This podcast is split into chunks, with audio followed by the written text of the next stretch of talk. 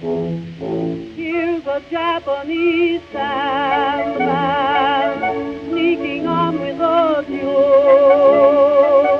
Just an old second-hand man, he'll buy your old days from you. He will take every sorrow of the day that is through, and he'll bring you tomorrow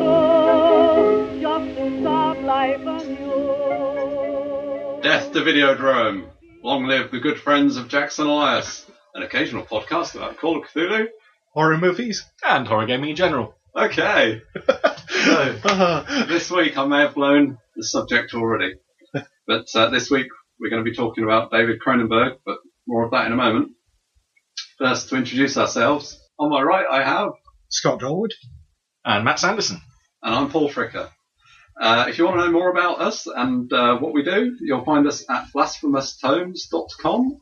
So let's let's discuss um, David Cronenberg. Right. Um, I've been chosen as the host or chair for this issue, mainly because I haven't admittedly seen as many Cronenberg films as my fe- uh, my fellow colleagues here, who would uh, who quite happily rave about his films uh, whenever his name gets mentioned in conversation. So I thought we'd begin by filling in the layman, because I'm, I'm hopefully not the only person in, um, that's listening to this that doesn't know much about him. Um, begin with a little bit of background on who the hell is David Cronenberg anyway. Well, he's um, he's uh, quite a long-lived and prolific Canadian film director and writer uh, who's been working in, in cinema since the late 60s, early 70s. And uh, he started out apparently his academic career uh, in a science program at the University of Toronto, which will make sense when we explore some of the themes of his films because you know he, he comes very much from a scientific approach sometimes. Um, he, he, in particular, I believe he studied you know, biology and uh, entomology. Um, and and yes, uh, you can certainly see those influences in his films going forward. Uh, but at, at some point during the program, he, he switched to uh, English, and then from there got involved in, in filmmaking, and well, the rest is history. I find it quite alarming realizing that you know this this one time enfant terrible of uh, uh, of horror filmmaking or filmmaking in general turned 70 this year. Yeah, turned 70 in March, apparently, according to IMDb. Time flies. Yeah. Uh, yeah, I- admittedly, I, yeah, I, I have been a fan of his since I was a teenager, and I'm not a young man, but still, I, I find it, I find it bizarre to think of him as a, a 70 year old. That's life, Mr. Dorward. It is. What can you do? yeah, the, the the options, know, the alternatives even worse. Ah, great. Well, thinking of how time marches on and so forth, how is it that way back in the day, um, did you actually discover Cronenberg? Well, personally, um, I I think I got into Cronenberg the same way as a lot of people of my generation did. His, first few films, uh, as good as they were, sort of went under the radar, certainly in the UK. Uh, but the film of his that, that made a splash, his breakthrough film, The Scanners. And I think the, the the reason that it did so was there is that one famous scene in it fairly early on in the film that involves someone's head exploding. We'll go into this more when we discuss the film itself. But that was such an arresting image, a shocking image for the time. I, you, we've become so used to the media these days, you know, having uh, accepted a lot more in the way of violence and gore. I mean, you, you see worse than that now on network TV, but in the 70s and early 80s you didn't. And th- this was a shocking image that was uh, plastered in you know, newspaper articles and on the front cover of uh, things like Starburst and various science fiction magazines at the time. And you know, certainly, you know, every teenage geek and horror fan in particular I know who saw that image immediately wanted to see the film. Yeah, I mean, I can remember being in school in the 70s, in middle school, so sort of age 9 to 11, that kind of age. and there, would, there was a cinema right at the end of the road, about two or three hundred yards away. In fact, if the cinema was a busy day, it would queue all the way down to my middle school gates. Um, and I was too young at the time to get in to see these films, but the, there were two scenes that were um, that, that I knew about at that time. One was the, the head exploding, and the other was the bath scene from Shivers. Those Yes. were two things that were talked about in the playground. Uh.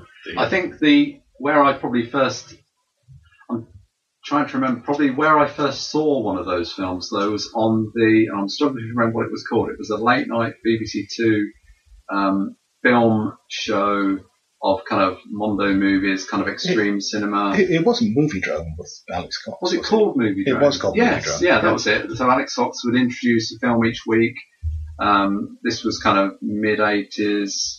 Mm. Um, and, um, yeah, all kinds of, um, you know, crazy alternative films, horror films and so on were, were kind of screened on that late, late night show. That was marvellous. So I think that was probably the first time I saw Videodrome. Yeah, I- Memory serves correct. Well, I, I think I was I was lucky in that you know, I, I got to see some of his films when I was a bit younger than I probably should have should have been. Partly because you know at the time I was living in Hong Kong and there were no film ratings in Hong Kong, so you know as a teenager I could go along to the cinema and see whatever I wanted. And if ever the BB, BBFC needed evidence that films don't corrupt people, they only need to look at you. Absolutely, I Yeah. turned out just fine. Absolutely. Um, but uh, then, you know, what, what, what really kind of turned things around was I went to boarding school in the UK, and on half-term breaks I used to go off and visit my, my aunt, and my aunt ran a video shop in Macclesfield. And so I, I used to sit there uh, at half term and just watch horror movie after horror movie. And yeah, that, if you're in, living in Maxfield, it's probably the best thing to do. yes, uh, Not yeah. for Watford Gap, Or, no or one can anywhere, in fact, really. But, But, yeah. but but yeah, I mean, there's a reason why Macclesfield spawned uh, Joy Division. and the Macc Lads. Yes, yes. But but yeah, I mean, I I, I saw. Uh, yeah, I, I- I saw most of Cronenberg's films back to back there in this kind of hallucinatory daze, and wrapped it all up by watching Eraserhead, and yeah, that that was probably a turning point. That's a good life. evening in Maxfield. yes, And again, with the you turned out all right by watching films like this. damn straight. Uh, it's similar for me actually. Um, I think I watched. I think the first of his films I saw was uh, was indeed Scanners that was being shown late night on Channel Four.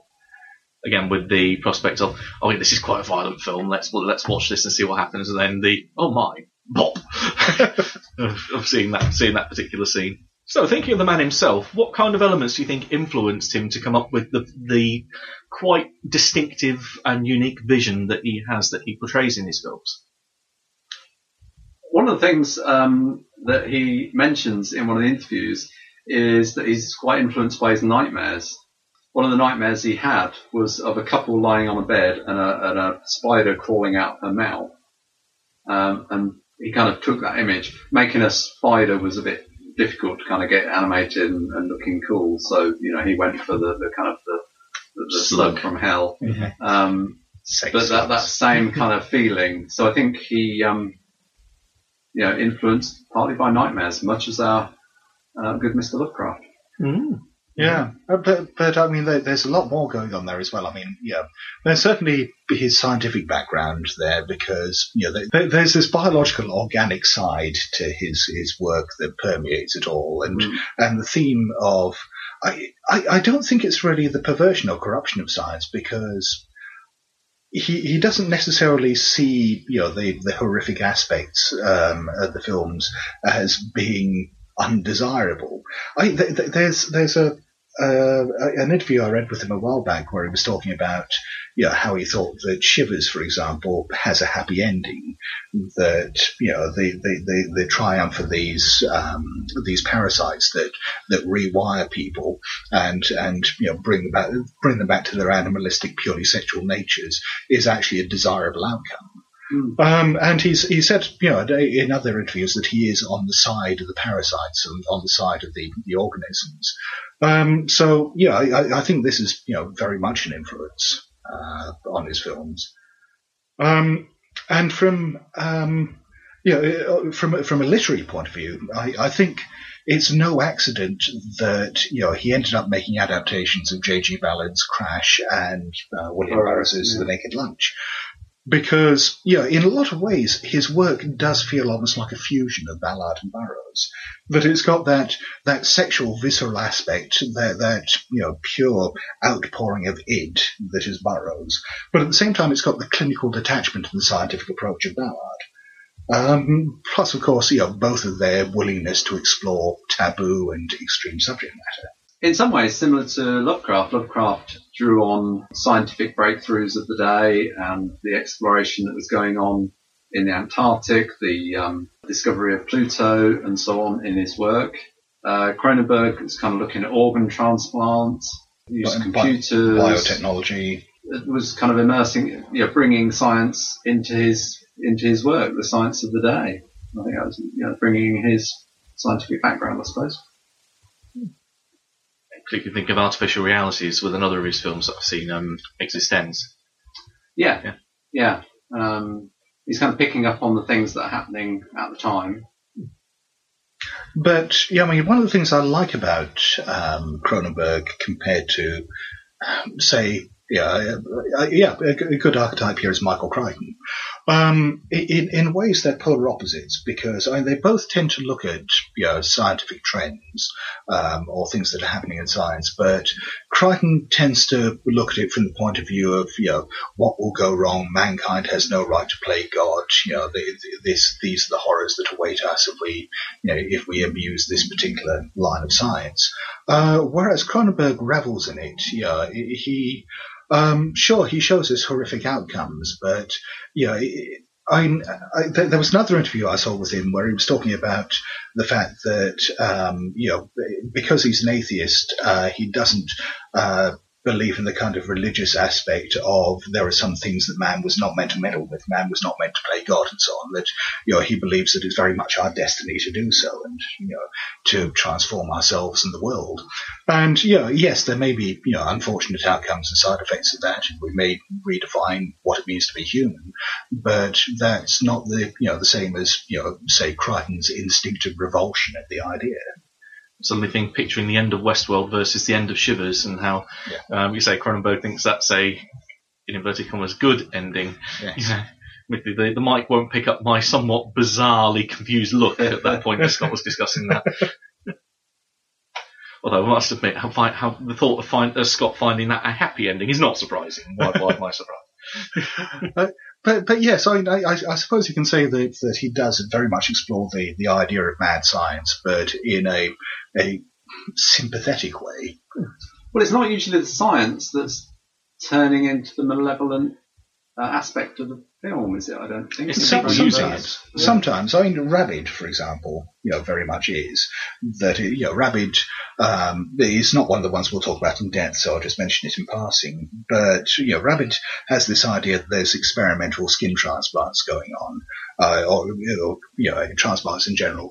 There's a young woman has a motorcycle accident, needs a skin graft, um, and the the skin graft does something strange. Uh, it basically uh, produces this this new organ that goes around and uh, injects or infects uh, other people with this kind of. Um, uh, it looks almost like an insect's ovipositor. This this organ that sticks out of it, um, and this in turn ends up, um, in fact, much as with Shivers, you know, reducing the people that it um, that it it infects into a, a kind of animalistic state. But in this case, you know, it is much more you know, rabid. Uh, um, I read in one particular one review of it, or at least one description of it, that, that both that and Shivers were a new take on a vampire um, story, in a sense. Hmm, yeah, I can I can see that. Um, but I, I think I, I- think Rabid is much more you know explicitly about the fear of infection as Mhm. well. Oh yeah, definitely. Yeah, I it goes, with it- the title, really. Yeah, exactly. Right, so thinking of, because we've touched on a few of his films now, let's have a look at his filmography. Um, I know that he did a lot of TV work, at least that's where his career started with, but rather than spend a good long time looking at the various different short films and other um, smaller features that he's done, actually look at feature cinema releases that he's produced, or he's directed rather.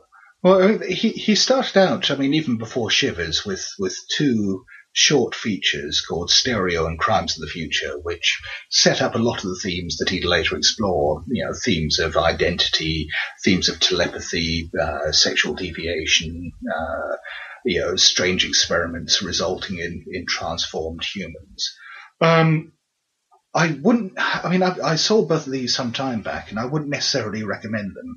I mean, they were very low budget, you know, almost student films, um, and the, there, there were technical problems which meant they couldn't actually shoot the dialogue at the time, so they're all effectively silent. They're both effectively silent films, but with uh, this narration over the top. Um, and I think it was Kim Newman uh, said in a review that you know they they prove that it's possible to be both disturbing and boring at the same time. Shivers and then Rabid is very much where where he hit his his beat. Um, I, in between, he did he, he wrote and directed a film called Fast Company, which I must get round to seeing at some stage. You know, it, this is the, the master of venereal horror, uh, uh, who, in the middle of this this run of really strange, disturbing films, produced a film about stock car racing. He does like fast cars, apparently. Yeah. So, uh, But but I mean, it just seems like such an odd diversion for him. Mm. But yeah, something he was passionate about, so it makes sense. But yeah, it, it doesn't seem to fit in with any of the rest of his uh, uh, filmography. You did, you did manage to sneak in a title that did again come up in my research. So the the Master of Venereal Horror, the other one being the Baron of Blood. That Yes. one that he'd also been also been called. He moved on from there to The Brood, which is, I, I think, quite a personal film for him. Um, uh, he he, uh, he uh, likened it, I think, to some of the problems that he'd been going through with his wife at the time. Um, and it, it, it is, um, sometimes referred to as his version of Kramer versus Kramer. Yes.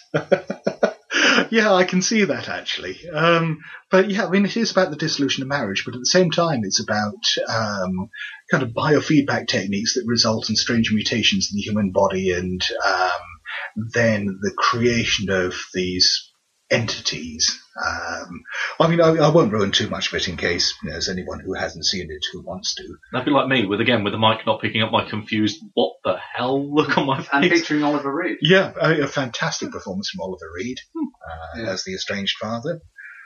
Um, yeah, yes, highly recommended. Um, so yeah, I mean, from there he went into Scanners and Videodrome, which we'll talk about in, in more detail. Uh, he did The Dead Zone, uh, which is you know a good adaptation of Stephen King's um, book, but he didn't write it, and it's not, you know, it doesn't really have any of his personal touches or themes. Uh, it's a good horror film, but it doesn't really feel like a Cronenberg film to me. Um, and then he had his what, what I think for him was his big commercial breakthrough film, uh, which Yeah. was The Fly. Yeah, if you look on IMDb and you, you search his name, it's David, David Cronenberg, director of The Fly. Yeah. And I mean, The Fly is a masterpiece. I, um, it is a good example of why, you know, not all remakes are bad. Um, the original 1950s film uh, is is entertaining enough. It's got a fantastic ending to it, and it's got some creepy moments. Uh, but I mean, it's it's a bit flat and you know not terribly exciting in places. Uh, Cronenberg's film is it's got an emotional depth to it. It's got this this doomed love story going on with Jeff Goldblum and Dina, Geena Davis's characters. Uh, it's got um, again his themes of you know uh, science uh, going slightly wrong, but you know leading to great new discoveries. Uh, and it's got some of the most visceral body horror you will see in a film anywhere. I mean, even to this day, it still stands up. Um, I mean, it's little things, yeah, like as, as Goldblum's character is going through his transformation in there. The, the scene which stuck with me, and it's just a small bit in amongst the catalogue of horrors, is him standing there in front of the bathroom mirror, I think it is, just pulling off his fingernails one by one. I was a fly that dreamed I was a man. and now the dream is over. Yes. So yeah, fantastic film. Uh, and then yeah, he moved on to another one of, of my absolute favourites, which is Dead Ringers, with with Jeremy Irons playing a pair of identical twin gynecologists, one of whom is going through a psychotic break, and. Uh, I mean, it goes back again to his his theory, his his theme of identity and the breakdown of identity, his theme of, of you know, the, the breakdown of one's personal reality.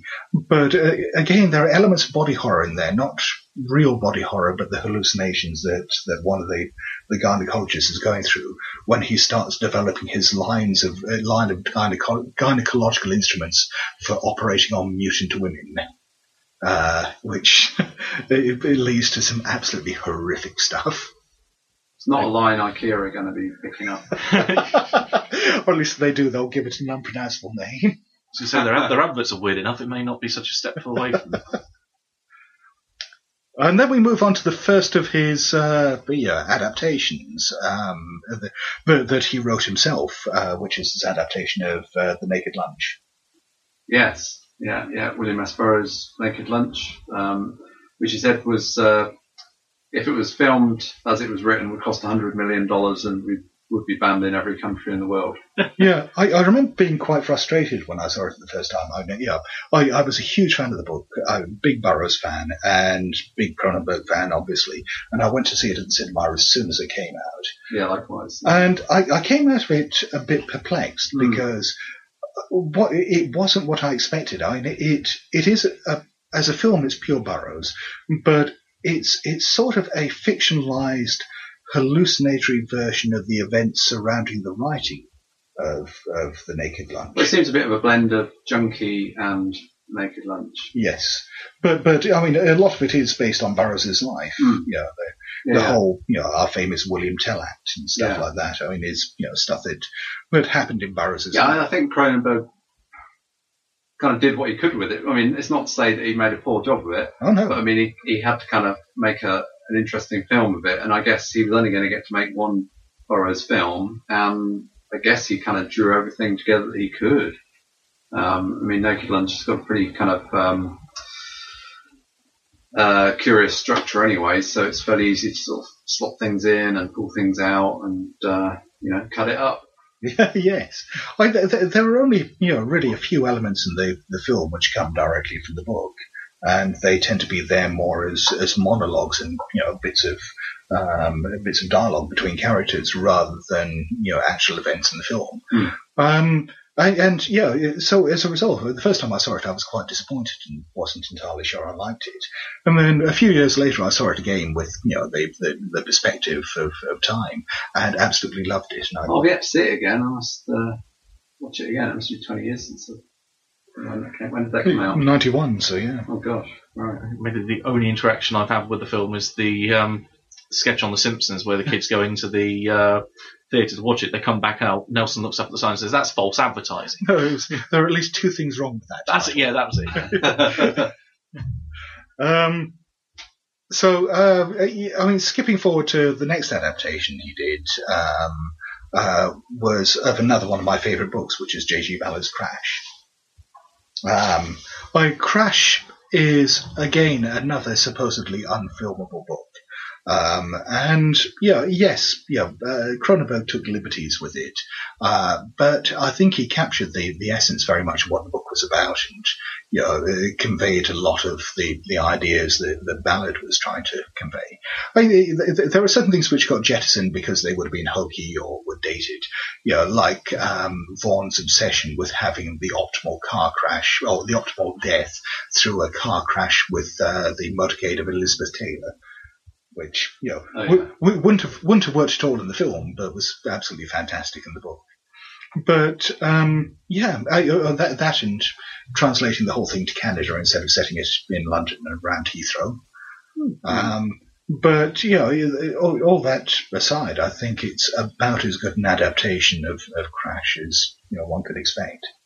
I remember the the media coverage of it when it first came out. I mean, this was when I was still a kid, and I still remember the news uh, was pretty revulsion about the whole idea of that this the concept of the film that people get off on car crashes, and that there was this whole oh, just general dislike of the whole concept that was, was yeah, published, yeah. published through the media at the time. Well, the Daily Mail in particular, you know, was doing their usual ban the sick filth uh, campaign. Uh, well, again, with the "this is my surprise" face, the mic doesn't pick up. But uh, I mean, to, to, be fair, you know, uh, Ballard had experienced a lot of that throughout his career anyway, and you know, there was that kind of reaction to the book when it came out, 1970 or whenever it was that it was written. Um, so you know, it, it, it, was unsurprising. One of the last very personal films that um, uh, that Cronenberg did was Existenz, which in a lot of ways is is almost like Videodrome 2.0. Yeah, I uh, completely agree. It takes a lot of the the ideas about the subversion of reality and the reprogramming of human consciousness and takes it out of the the, the television milieu of, of Videodrome and puts it into virtual reality, which was a, a very hot topic at the time. Um, Complete with the ambiguous ending. Yes. Then he went on from there to directing uh, a lot of films that other people wrote. You know, in uh, in at least three cases, adaptations of, of books. They're good films. They again, in some some cases, they explore the themes that his early films had done, but they don't necessarily, you know, they they don't really feel like Cronenberg films to me. Um, Spider does to some extent. I mean, you know, it does have that disillusion of reality, and it does have um, it, it does have themes of identity and conflicted identity in it. It, doesn't have that kind of visceral impact that that I expect from Cronenberg. Mean, it's it, it's, it's a good mindfuck film, but um, But we're getting on to Eastern Promises and uh, uh, yeah, History History, of Violence. History of Violence and History of Eastern Violence. Promises. Uh, I think are fantastic films, both of them. They're they're great thrillers. You know, they they they engage the brain and you know they they increase the pulse. Um, they they're you know smart, and dangerous films, but they don't feel like Cronenberg. exactly. If you kind of look back, you'd say he was kind of auteur director. You know, you, certainly his early stuff. I guess that was where he was writing it. Yeah. And then he's taken, I suppose one could say he's taken all the, the skills and knowledge that he's developed through that and made some really good other films. Yes. Maybe he feels he's done what he wanted to do and he's going on to, you know, use his talents in other directions. So definitely, History of Violence has that visceral. That's oddly enough in the name of the time. Um, it has that violent aspect that characterises a lot of his other films. Yeah, but his films fundamentally aren't about violence. I mean, violence They takes feature it. place in them, but but they they're not explorations of violence in the way that you know a lot of other directors have done. You know, violence is a means to an end. in them. Yeah, I, I see these as being something different. Again, a dangerous method is you know completely. Uh, unlike any of his other work, and personally, I mean, it, it, you know, it, it got fantastic reviews when it was out. I find it quite a dull film. Uh, it didn't engage me in the slightest. I mean, I, like the subject matter, but uh, Keira Knightley's performance uh, took me out of the film every time she was on screen. Uh, she was, you know, in my opinion, overacting so horribly that it just about ruined the film for me. Most recently, there's Cosmopolis, which I still haven't seen. No, me neither. It's on uh, Love Film, so I did mean to get around to watching it, but no. And and this this is one I very much do want to see because Cronenberg wrote it. Well, he wrote the adaptation. It's a Larry DiTillio novel. Ah, okay, right. Uh, no, Don DeLillo. Yeah. Yeah. Um, I think he's. Um, I know that he. Um, again, this is one of the bits I did research. Um, that he's quite a well-regarded novelist. Yes. Um, oh, right, did won the Pulitzer Prize for Underworld. Yes. Yeah. So no, it's definitely it's an, it's another adaptation. But I remember that um, at least one of my colleagues at work went to see it. Came um, was quite excited mainly because of the fact that she wanted to go and see Robert Pattinson in the film. uh, I, some people just can't save really, aren't? Um, but then she came back the next morning, and when we asked her how do you like the film, she said, "I want, want to demand my money back for the for the couple of hours of my life I won't, I won't get back." Oh, Excellent. Might have put his stamp on yeah, that, that's a good sign. Okay, yeah, that's that's been bumped up my list. Apparently, um, Cronenberg was also um, slated to make a few other films, one of which was uh, Total Recall, Yes, um, before Paul Verhoeven um, got the job. Be- because Would yeah, have been interesting. well, uh, apart from anything else, yeah, that's another one of his big influences, Philip K. Dick. Well, that makes sense, really. Yeah, and I mean, you can certainly see the Dick influence in things like Videodrome and Existenz. Mhm. Um, so yeah, yeah, I, No I, I fun think, there at all. uh, yeah, you can see much more. You can see a lot more Dick and Shivers, but you know. uh, Thinking of the bath scene, yes, Yeah, that's just so- a horrible, horrible pun. but yeah, I think he would have been a very more interesting. excitingly, I did also read that he was offered the chance to direct Star Wars: Return of the Jedi. Yeah. He declined. How would that have been? No Ewoks for a start, or if, if there were Ewoks, terrifying in ones. Mugwumps instead of Ewoks. Something like that. Yeah, That would yeah, have been that, awesome. that, that that may have actually been finally a Star Wars film I liked. I, and All right. and also, um, yeah, but, uh, thinking of uh, uh, Verhoeven picking up his cast-offs, almost as it were, uh, he was also originally slated to do Basic Instinct, Oh. Uh, which again would have been a very different film. Mm. God only knows what we would have seen when Sharon Stone flashed us. The horror, the horror. Yeah, as, as well as directing, he's he's uh, acted in quite a few films and TV series. Yeah, I, am not sure what he's been in, but I, I noticed that he is also an actor. So what else has he? Uh, what's, what's he acted in? Oh, the big, the big one I can think of on the acting front. So one, one of my favourite films is from Clive Barker, um, the adaptation of Cabal. He's in Nightbreed. Um, he plays the psychotic doctor in that, and does a pretty good job, I'd say. Yeah, the doctor by the name of Philip K. Decker. Yes, that's one. Yeah. Okay. Something not tying into what we've just discussed. yes. Uh, yeah, yeah, he, he's a marvelous done there because he's. I Cronenberg comes across as having been quite mild mannered, uh, calm, almost uh, preternaturally calm uh, in interviews. Um, And that manner was absolutely perfect for this, you know, uh, unhinged but utterly avuncular, uh, not avuncular, but a vain Mhm. doctor. Uh, and yes, you know, it was a perfect bit of casting. Should we talk about some uh, some of the films we've watched recently? Indeed, yeah. So if we start in chronological order, it's a good enough place to start, and also get to chart some of his developments and how he's learned and changed along the way. Um, the first, well, the three films that we looked at in particular were Shivers from 1975, also known as They Come From Within. They came from within. They came from within. I can't read my own handwriting. and uh, then the next one, skipping forward a few years, Scanners uh, from 1981, and last of all, Videodrome from 83. So, Shivers. Shivers. Do, do you want to give us the summary then, Matt? Uh, the, the, the plot summary? This is one thing I was actually thinking about what I could say about the film. That it's, in terms of story, probably the weakest of all three. That not all, actually all that much happens. That you have a good premise behind it. That you have a couple of people shaking their heads at me. um, you, ha- you have a good premise of that a doctor has an idea whereby he can generate or create a parasite that would function as an organ that if an organ fails you can put the parasite in it becomes a, re- replacement of that organ. Yeah good it's how science can advance mankind how it can make for a better world etc etc all, all good. Except then things go somewhat wrong and the organ becomes uh, the parasite was being sentient decides to go on a a spree of share the love. That everyone becomes uh, sexually obsessed, um, incredibly violent, um, in a tower block or a, a luxury apartment complex just outside of Toronto. Island Paradise. That's it, Starliner Island, Yeah. um, where this parasite goes from one person to another, or more particularly, it invades one person, turns them into a parasite generating machine that then continually spluts out more parasites. They infect more people in the apartment. Insert various gratuitous sexual attacks here, there, and everywhere until everyone has been taken over. Yeah, I, th- I think Cronenberg described it as a cross between a parasite and a venereal disease. Hmm. And, yeah, you, that, that, that aspect of it certainly comes across and is spread through intimate contact.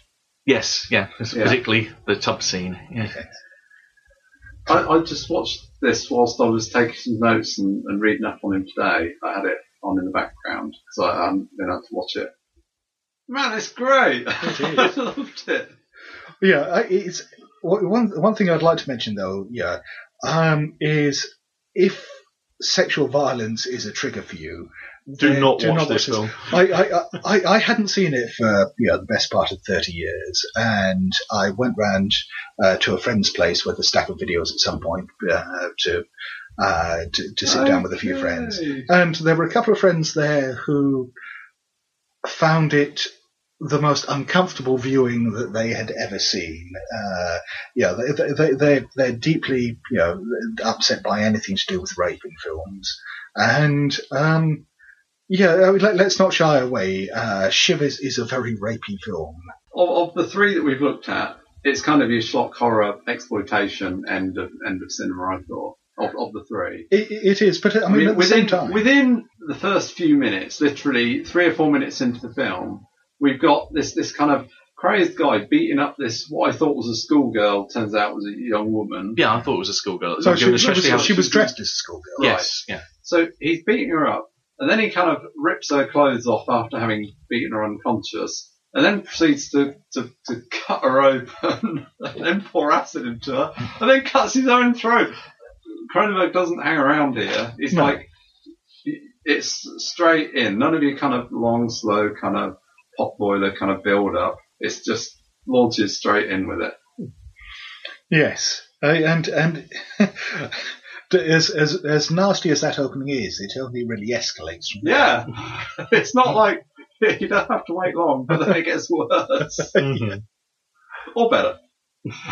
But um, yeah, I, I, I certainly agree that it's the most exploitative of his films. But at the same time, um, yeah, it's it's not gratuitous. You know, he he is building. You know, he's building philosophical points there. He is building. You know, this idea that you know that somehow it seems to be healthier for man to you know tap into his animalistic side. Um, and that fundamentally, you know, he sees all these people at the end, you know, who are infected as being somehow fulfilled or, you know, in, Liberated. in a, yeah, in, in a purer state of being.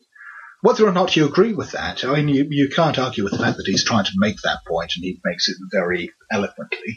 But yes, there is an awful lot of uh, sex and violence on the way. But what about some of these scenes that he manages to throw in? The bathtub scene, obviously. is- Well, the bathtub scene is, is the kind of the classic, you know, Almost comical, scene. really. Yeah, I, I, I, I don't know. I, I um I mean certainly I remember seeing it as a teenager and finding it really quite disturbing. Yeah, no, I think he does manage to retain a kind of um, disturbing quality to these things that in other people's hands would be pretty laughable.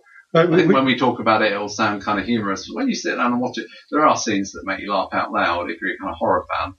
Um, but I it's still was- I was- very disturbing stuff. I was just mainly thinking the thing as it poked up through the plug hole, and then kind Yeah. of looks around like, oh, look, the worm's coming out of the hole. And it's, it's, it, it looked very laughable. we'd better explain what the scene is for Mm-hmm. people who haven't seen the film. Well, I think if people haven't seen the film, they, they should have watched it before this. We're ruining it for them, aren't we? Yeah, that's We true. should Spoiler alert! Spoiler alert! If, if you haven't figured already, there are spoilers for pretty much all of Cronenberg's films in this in this show. But particularly the three we're talking about in depth. But I've seen them before. Don't Yeah. spoil it for me. What's your problem? Get on with it. Um, so, so not only do we have the doctor, you know, with that girl in in the first few minutes, then we cut to um, uh, is it Nick, um, the the kind of main guy, um, played by Allan Kolman, laying on the bed as his stomach kind of writhes around. Oh, yes. No, no, in front of the mirror, brushing his teeth. with Oh, some yes. bizarre um, kind of toothbrush connected to a hose to the tap. I don't know if this is some I, kind of. I, I, wasn't it Early- a water pick? It's a water pick. Okay, I've never heard of a water pick. Oh, they were bigger than seventies. Right. They, they, they, they were basically. We basically. didn't have those in Buckingham. they, they, they were basically like uh, a water jet that that did the job of um, uh, dental floss. Right. We didn't have that either. Um, My, my parents had one. did they? Yes. Uh, I thought it was just a toothbrush when I watched it. no, no, it's kind of, yeah, anyway. Um, and, and then he starts sort of poking his own stomach around like there's something wrong. And you think, what? And then later on he's on the Fed, And those are some pretty good special effects, Yeah, I thought. Mm. I agree. um, that whole I can remember back in the day kind of being pretty freaked out when you had things moving around under people's skin. And I thought that's going to look a bit hokey now, but watching it again today, that still looks pretty good. Well, I, I think most of the special effects in Shivers actually stand up pretty well, To say it's one of his early films, and a low budget one.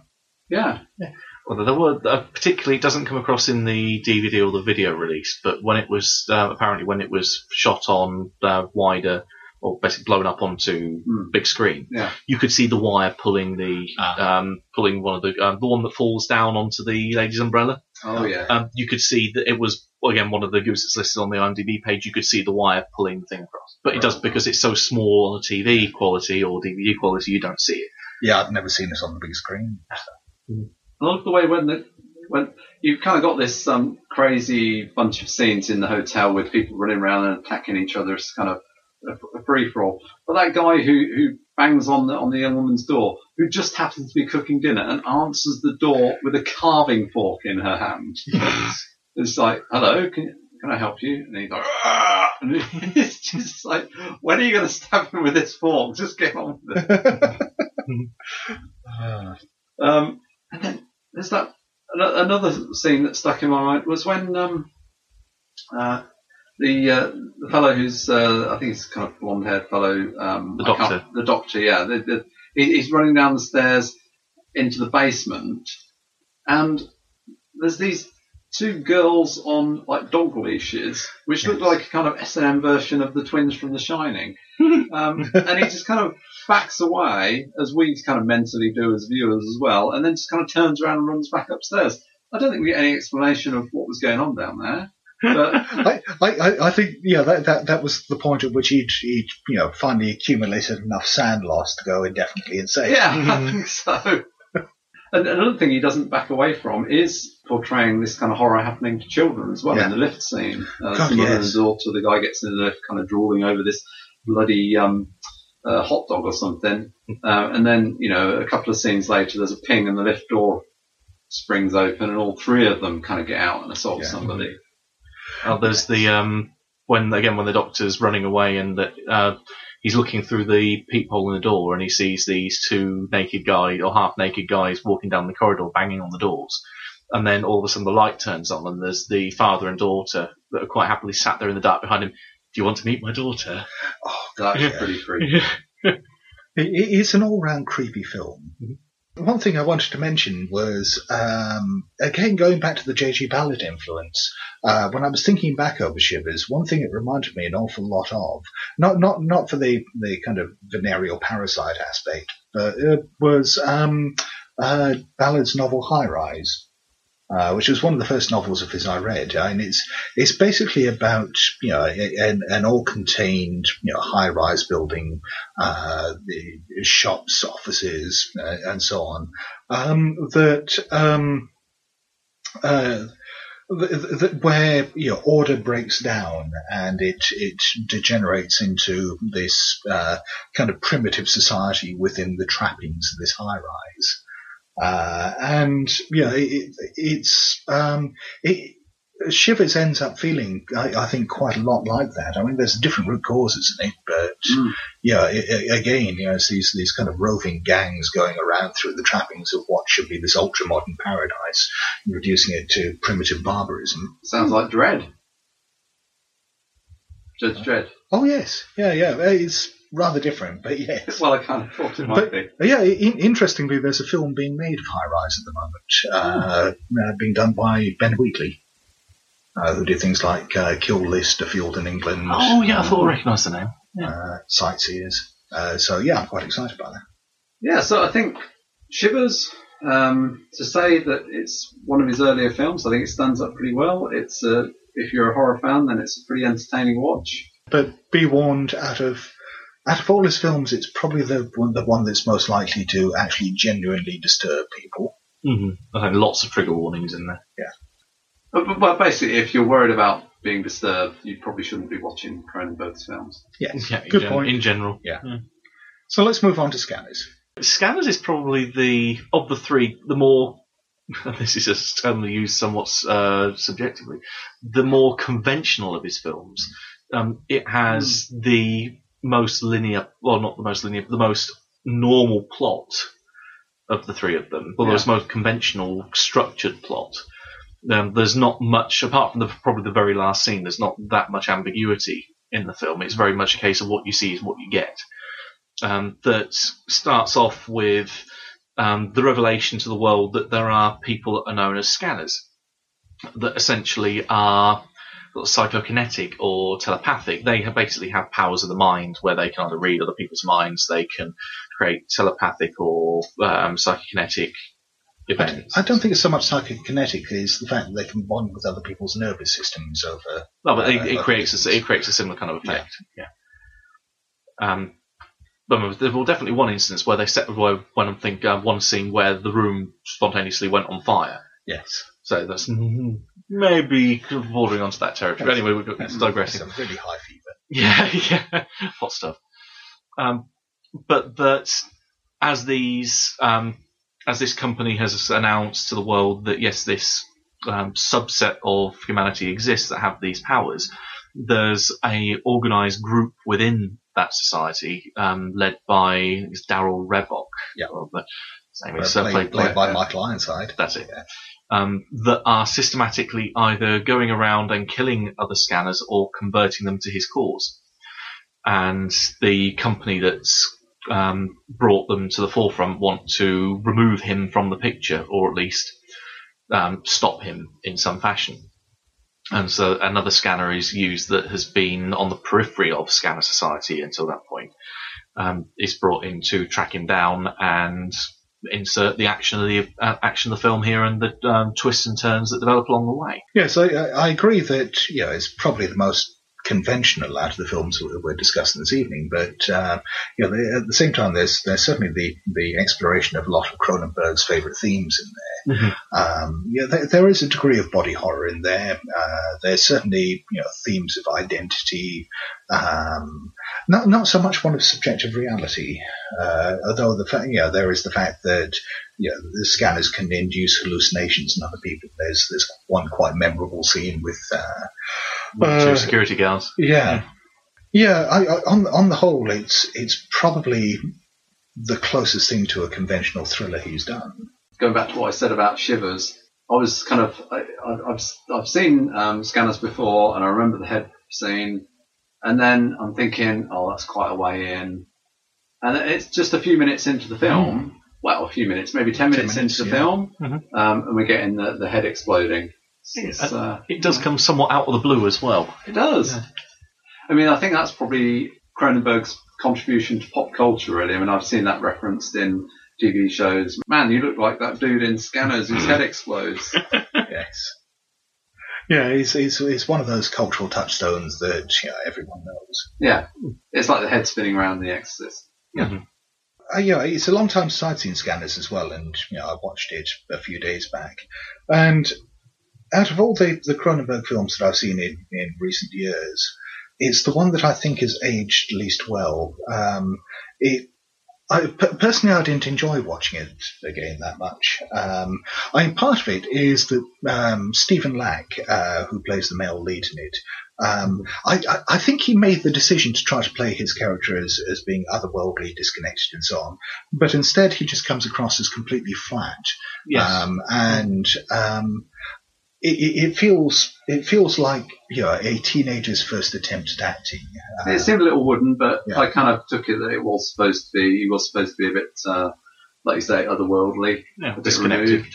So yeah, but but it didn't really come across that. You know, I mean, it, it it just came across as someone who couldn't act. I mean, I sat down and watched it with, um, with my daughter, and it was the first one of these three that I've watched um, just recently.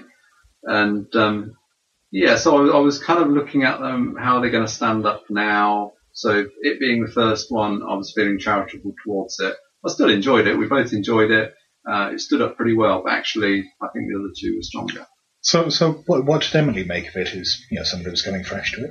I've watched some old programs with her before, particularly old TV shows, and she seems to have an eye for special effects and sort of period feel of things, and really doesn't like things that feel old fashioned in the way of kind of shoddy production. So I cannot get her to watch um, Star Trek. I cannot get her to watch Blake Seven. you know, all these classic quality shows. They're lost, lost to her. She doesn't But- know what she's missing. But um, but I mean, she will watch old films, you know, I mean, black and white ones and so on. So yeah, she enjoyed Shivers and felt it still had quite an impact. I think. Do you mean Scanners? I do mean Scanners. That too. Yeah. I, I, hmm. did, did, out of interest, did you watch Shivers? No, because I, I had it today. It just so Ah, happened that was the one we didn't get. Um, we did watch Videodrome as well, Mm-hmm. which I think was maybe a bit. Know. I think she didn't enjoy that one quite so much. But um, I, th- th- there are elements of, of um, scanners which I absolutely adore. Um, I, it's just little touches. I one thing that yeah, it, it doesn't really play into the plot at all. But one you know little detail that I absolutely love was the fact that you know Darryl Revok is a young man in an attempt to control the uh, the psychic emanations that he was picking up from everyone, trepanned himself with an electric drill. Yeah. Uh, Very much the just- Army of the Third Eye from Delta Green in that sense. yeah, Yeah. but, but just trying to let the voices out by drilling a hole in his head. Mhm. It's, uh, it's just a fantastic touch. Uh, another thing about kind of body horror, which maybe isn't quite body horror, but we get the whole thing with the unborn child Oh yes. actually affecting him in the doctor's waiting Mhm. room, which is pretty effective. Well, It's let, going to us let, let, let's explain this though. Yeah, there's this drug called ephemerol which runs through the film, which is you know, the first time we're introduced to it, it it suppresses the abilities of scanners. Mm. Um, so our protagonist is given it so that the voices in his head go away, and it's you know initially it's treated as, as almost like an antipsychotic, um, uh, and you know as it goes on, it's it's also used to subdue scanners so that they can be captured without destroying everyone. Um, but then it's revealed, you know, fairly late on in the film that uh, it was marketed as a drug, uh, as a tranquilizer uh, for pregnant women, and and the women who were given it ended up giving birth to scanners. Yeah. Um, and yeah, the, what you were talking about with the, the unborn child, there's a scene where our protagonist is scanned uh, by the the um, by an unborn child uh, in uh, the wait, uh, doctor's waiting room. Uh, and We should also, before, before we pass it by, should also mention Patrick McGoohan in the film Yes. as uh, Dr. Paul Ruth, um, who, uh, yes, that's uh, always good to see him. Yes, yeah, it's, it's, it's good to see. I mean, he kind of counterbalanced uh, Stephen Lang's you know, you know, woodenness by you know, Patrick McGoohan chewing the scenery at some points. He got some pretty he got some pretty awful dialogue to deliver, particularly later on. Oh, d- And, the yeah, last couple of scenes in particular. Yeah. He made a good job of it though. yeah, but but some of the dialogue there was just embarrassingly bad. But uh, can, can I just go back to ephemerol for a moment? Mm, because yeah. it, because it occurred to me, particularly you know, um, with the advert that we saw for it, you know, with the, pre- uh, giving it to, to pregnant women, that that Cronenberg's main inspiration for it must have been thalidomide. Mm, Uh, that Yeah. you know, it, it's, it's the same kind of time period, and you know, thalidomide was the same thing. It was a, um, a, a tranquilizer that was given to pregnant women that had unexpected effects on their Mm. fetuses, um, albeit rather more horrific ones. yeah. And looking up, I think I um, looked up references to ephemerol, uh, and I came across uh, an entry on Wikipedia, which is a, a whole page, a massive list of fictional drugs and medicines. Fantastic. It's a great resource, just a massive chart referring, you know, the, the, the drug, its name, uh, where it's drawn from, and the, the effects that it has. so it's got such things as, you know, the old classics like Romulan Ale is on there, Yeah. Slow Mo, Space Mead, and a couple from uh, Simpsons. Viagra Gain, as Homer Simpson says, it gives you hair up there and what you need down there. And he's worried the uh, the loss of uh, may inflict loss of scalp and penis, and he's worried, about, what was that about my scalp? and there is a second drug which uh, also works on, on the latter of those two complaints, um, which goes by the name of Jamatin. Oh, Brum. oh, wonderful. The Simpsons get away with it somehow. yes. it's a kids' show, honest. Uh, Uh, it, it used to be. let's move on to the third of our detailed discussions. Let's have our synopsis, Matt. oh boy! Right, for those of you What's that it all have, about? Tell me. Well, well, you know what? I want to know the answer to that question as well. So hang on, let, us just explain. This is Videodrome. Indeed, this is Videodrome. I a bizarre, surreal series of images that starts off with a vague, um, vaguely like it has a structure and coherency, and then rapidly descends into something else. a, a sleazy TV executive picks up on uh, one of his technicians picks up on what he believes is a rogue transmission somewhere in the world that's showing hardcore sort of sadistic pornography. Tor- torture, basically. Yeah, torture porn. Yeah. Yeah. Um, Believing it to come from Malaysia initially. yes, Yes. that's it. Someone And from across the world. Then realizes eventually it comes from Pittsburgh. Well, using an anti-scrambler scrambler, yes. which I like. Deep, deepest, darkest Pittsburgh. Um, but yeah, that he believes that because he's looking for some quite niche market, basically anything that will get the critics up in, um, up in arms and censors raving. Um, he wants to put it on his um, put it on his channel 82, is it? I think. Um, Uh, Civic TV. that's it, Civic TV. Put, put it on their network, and it's then that he meets an advocate of, say, more kind of the uh, Mary Whitehouse style uh, character, except with a rather odd sadistic bent. She has she has the masochistic, rather. yeah, oh, yeah. she she has the Mary Whitehouse um, opinion on on screen in the interview. Oh, I, actually, no, I disagree with that. Uh, yeah, Mary Whitehouse's objections were kind of moral and religious ones. Um, what what uh, what was the name? Nikki Brand was was saying in the film was much more about the dangers of living in an overstimulated state. Um, she she was looking at it more from the uh, the, the, the effects of um, kind of it, it, it feeds back into the theme of the film the, the, the fact that you know this is changing our perception of reality Mhm. uh, through overstimulation. Uh, I must have tuned out admittedly at one point there. I, I, I just remember the impression was that she was the advocate of no, let's have everything right and nice and calm and No, pure. no, so I I must have missed that bit. Yeah. But yeah, it's, uh, it's the, his then involvement and tenuously growing relationship with herself, and then things just start to spiral into weirdness as he starts watching more of this um, pirated uh, transmission that he finally realizes is called Videodrome. And yeah, well, what what did you make of it, and what did you think it was about? Well, let's not get into what it was about. Quite early on, he's on a television debate with a Professor Brian Oblivion, uh, who only appears on TV on TV. So when interviewed on television set, he appears on a television set on the on the stage. A TV within a TV. Uh, and this is the fellow that he eventually tracks down, who um, has apparently suffered a brain tumor, which caused him to create Videodrome. Uh, Or was it he was- Videodrome? he was the first victim, he the said. Tumor. tumor. Yeah, but well, uh, as, as he says at one point in there, they removed the, tu- the tumor from my head, and the name of the tumor was Videodrome. Indeed. And there's some. There's also a lot about um, the television screen being the retina of the mind's eye. Well, I mean, this this is fundamentally what the film's about, as far as I'm concerned. It's about the perception of reality through television, and there there are certain you know key things that feed into this. Um, uh, you know, uh, stepping back from the actual content of the, the film, um, I mean, for a start, the character of uh, Brian Oblivion uh, was based very much on Marshall McLuhan um, who was a media analyst, and uh, he he was an academic who studied uh, the uh, the construction of media. Uh, he was also uh, one of uh, Cronenberg's uh, lecturers at Toronto University. Well, that quote about appearing on TV only on TV apparently is verbatim from him. Yes. Yeah. Um, and yeah, uh, so yeah, I mean, there's there's there's very much you know the, the McLuhan element there. I there- something else that you know it, that, that occurred to me through this time round. Um, I meant to do some more digging around online to see whether anyone has analysed it from this point of view. But the clue for me was the the name of the company that's behind it all, which is Spectacular Optical. Hmm.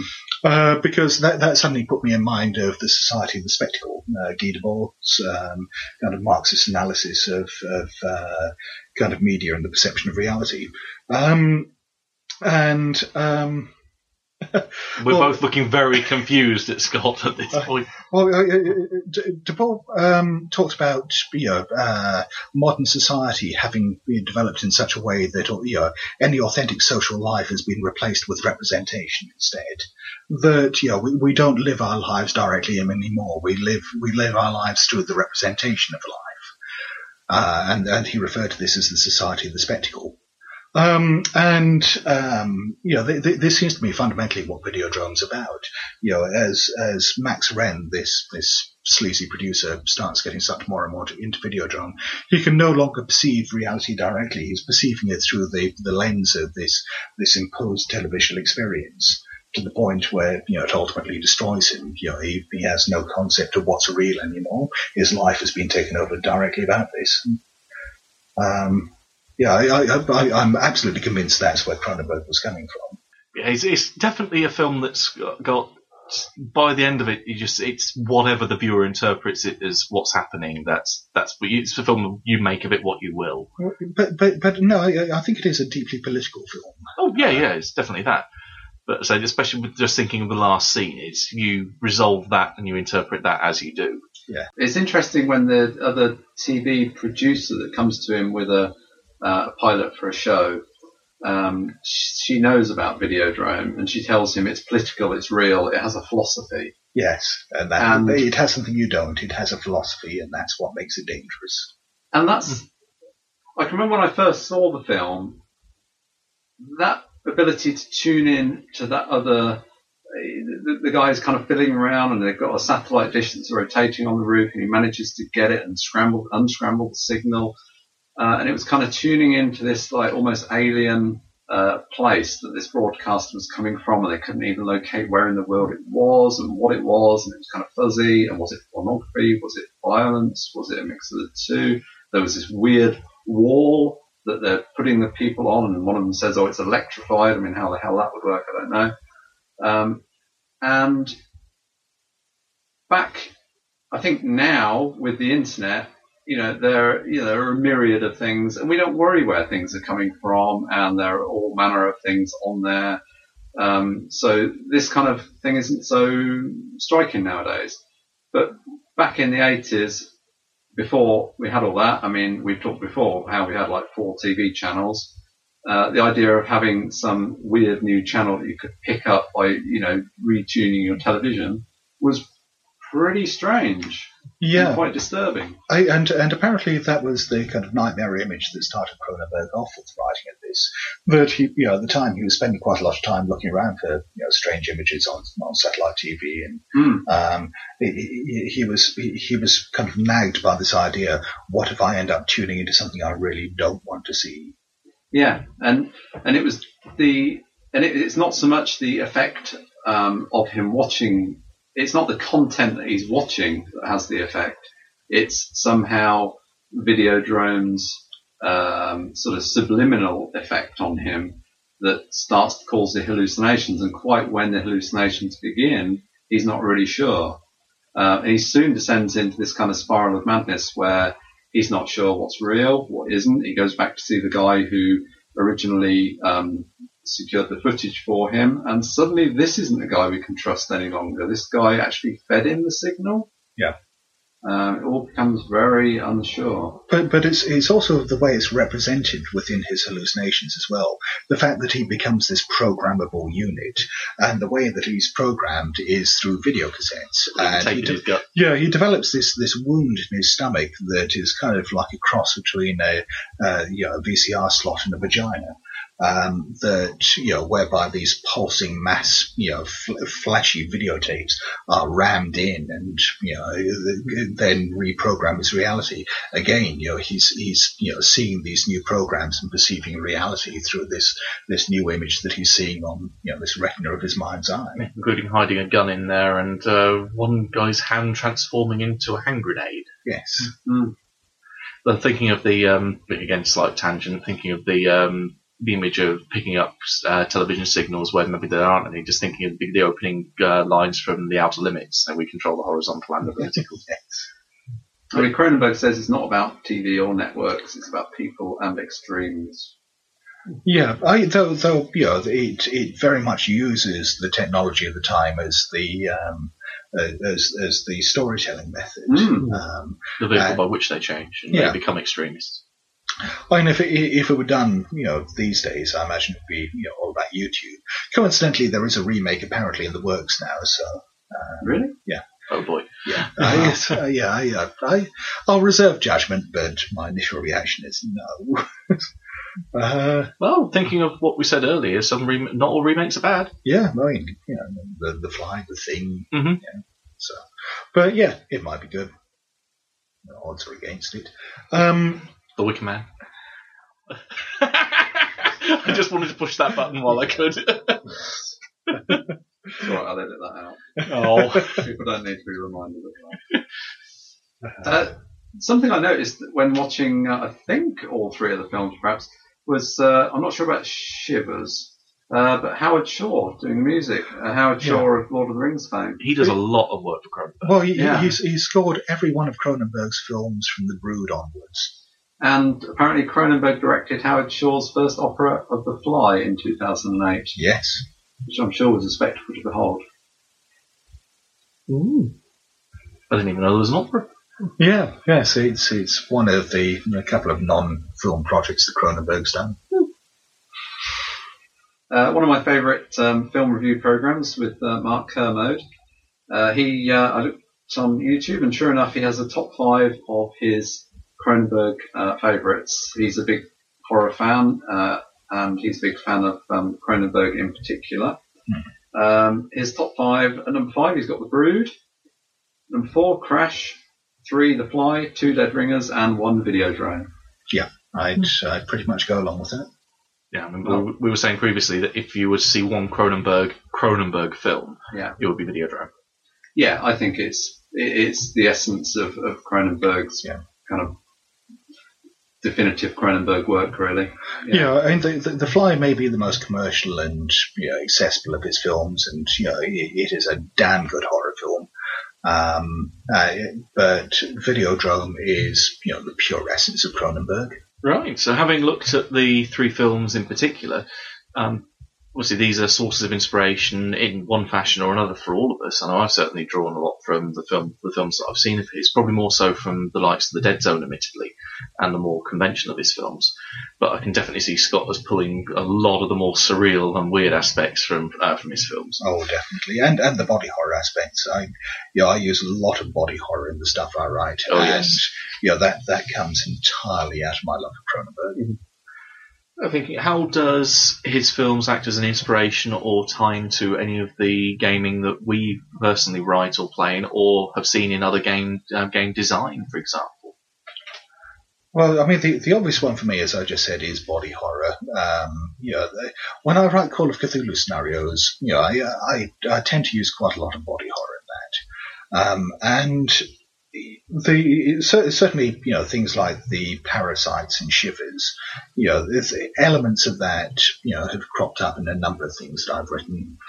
Um, and and also you know Cronenberg's particular approach to you know the breakdown of reality, uh, the, the subversion of reality. Um, again, you know, I think influences quite a lot of how I approach you know madness, you know insanity in in Call of Cthulhu games and you know in, in gaming in general. Yeah, I mean the whole body horror thing. I think if you can make that into a personal effect on the investigators, um, then it you know really brings things home. A great example of that is um, Kiri Birch's scenario King in um, Cthulhu Britannica. And I should probably put a disclaimer in there for pimping that book, because I also have a scenario in it. Yeah, I mean, there's been a few scenarios that Kiri has written, um, that and Coulrophobia, in brackets, Fear of Clowns, in which, which you know, he loves a bit of body horror and uh, does it very well.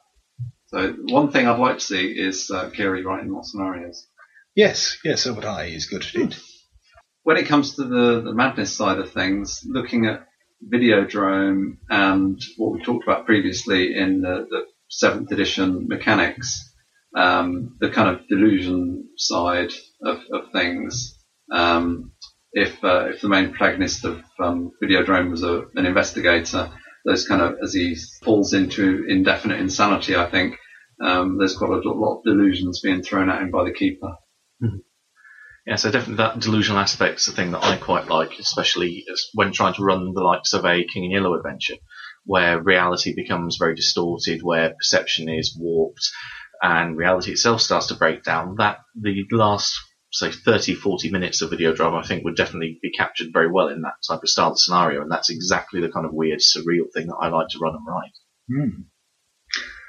I, I, I think another interesting aspect, you know, that, that links in both with the psychological and the, the physiological sides of this, is the fact that you know what what what Cronenberg presents in his films is more interesting than you know simple death or mutilation.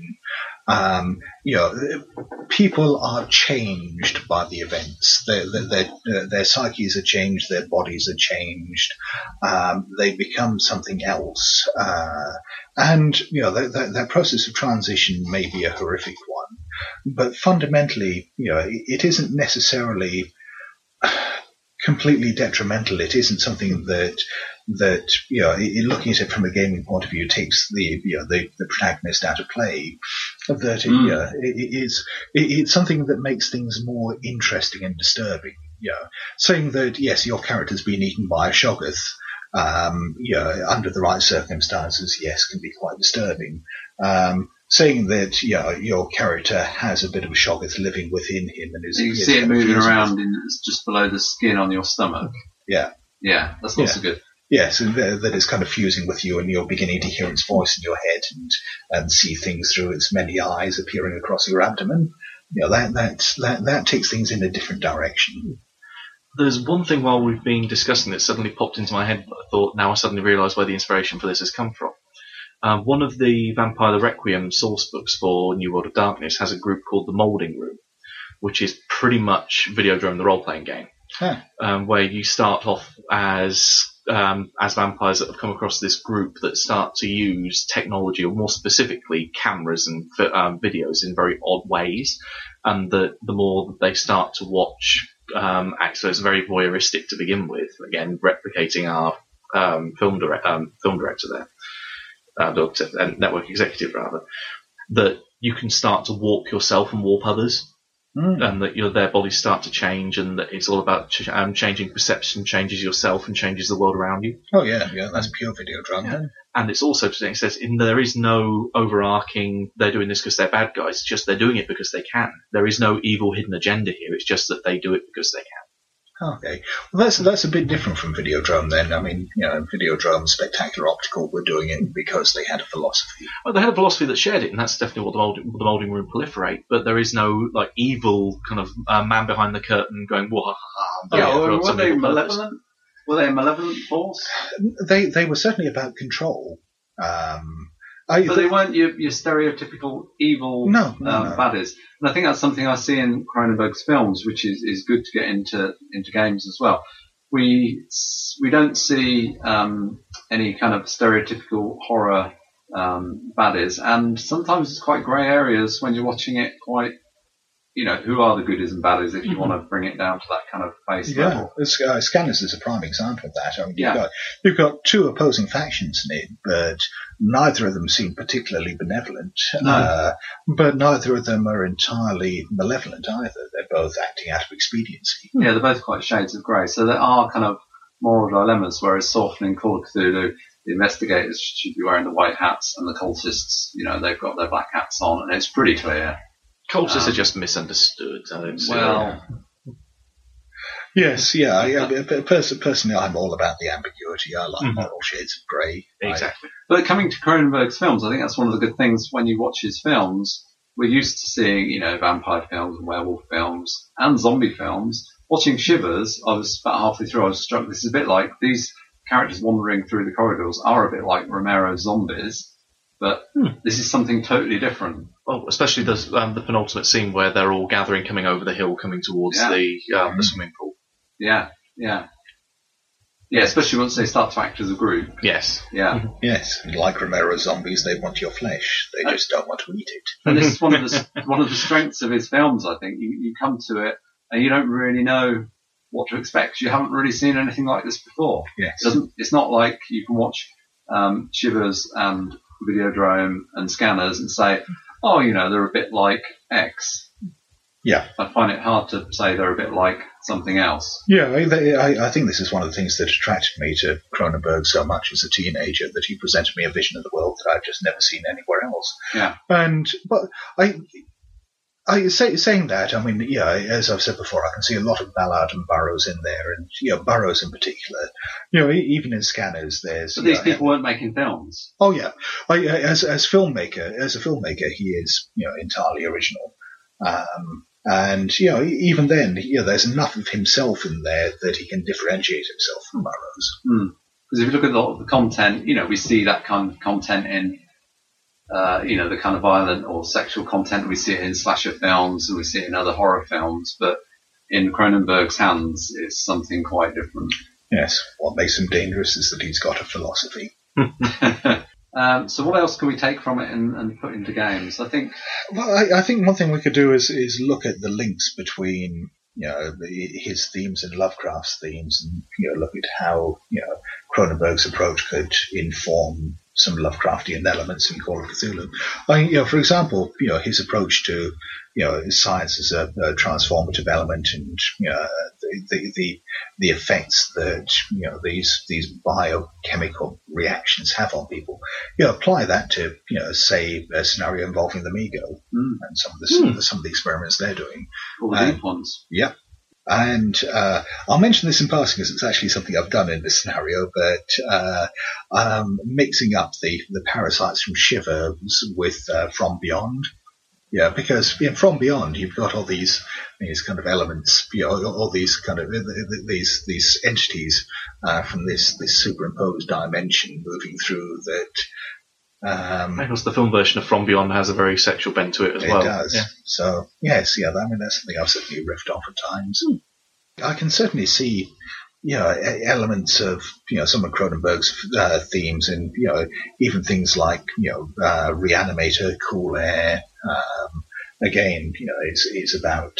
Uh, Scientists who, you know, do things, you know, push things that are um, that, that in anyone else's hands would be, you know, against nature. But Lovecraft, like Cronenberg, took a dispassionate view, and it wasn't so much that these things were against nature; it's just that they had perhaps unintended consequences. I think also we can learn from Cronenberg. Another thing we can get is uh, his kind of sense of pacing and action. Um, I mean, something I've mentioned several times is, is how he kind of cuts to the chase very quickly. So we don't have this long, slow build up, which typically I, I often do in my games. A, a kind of long, slow build up to, you know dramatic action and and um, so on. You know, we're, we're getting it full in the face in the first few minutes, and then they're kind of picking up the pieces. Or That picking can up be pictures difficult. of your face, the guy's face off Yes. Yeah.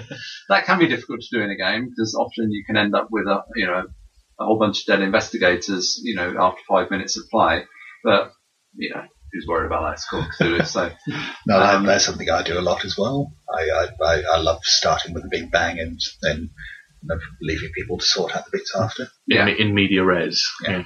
Right, I think that brings us to the conclusion of our discussion on Cronenberg. We've certainly had quite an in-depth look at the three films, and I know I've certainly found them an experience, definitely, um, watch, Yes. watching them again. Well, we'll we'll need to get you watching some of the others as well. I, I want to see Rabid. It's been on my list of films I want to see for a long, long time, but I haven't seen it. I'll hook you up with a copy. Yeah, you good. Right. Otherwise, though, um, so definitely, if you're interested in the macabre, the frankly disturbing, weird, and surreal, then definitely check out these films, and hope you enjoy them as much as we did. Um, otherwise, um, that brings our discussion to a close for the evening. So we are the good friends of Jackson Elias, taking you out of the world of David Cronenberg. good night from me Cheerio, And farewell. and long live the new flesh.